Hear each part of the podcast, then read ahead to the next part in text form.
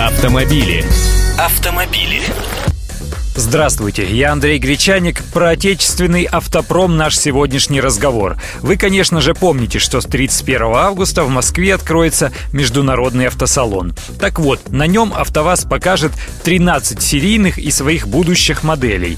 И будет три мировые премьеры. Центральным экспонатом стенда Волжского автозавода станет концепт-кар, созданный под руководством директора по дизайну АвтоВАЗа Стива Маттина. Экс-дизайнер Volvo и Мерседеса покажет, каким он видит видит будущие модели «Лада». Еще одна мировая премьера – обновленная «Лада Калина», старт продаж которой намечен на 2013 год. К фейслифтингу этой модели тоже приложил руку Стив Маттин. «Ларгус» появится в двух модификациях – «Универсал» и «Фургон». Кстати, АвтоВАЗ объявил цены и комплектации фургона «Лада Ларгус». Стоимость новинки будет варьироваться в пределах от 319 тысяч до 391 тысячи рублей. Все версии будут комплектоваться механической коробкой переключения передач.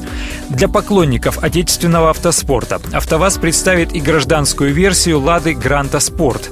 Ее особенности – оригинальное шасси, спортивный обвес и сиденья. Форсированный до 120 лошадиных сил мотор, разгон до 100 км в час составляет 9,5 секунд, а максимальная скорость 197 км в час. Покажут, естественно, люксовую Гранту с автоматом. Машина выйдет на рынок уже в сентябре этого года, в ней мультимедийная система, кондиционер, 15-дюймовые диски, полный электропакет. И еще, впервые в истории АвтоВАЗа покажут серийный электромобиль, называется он «Л Лада».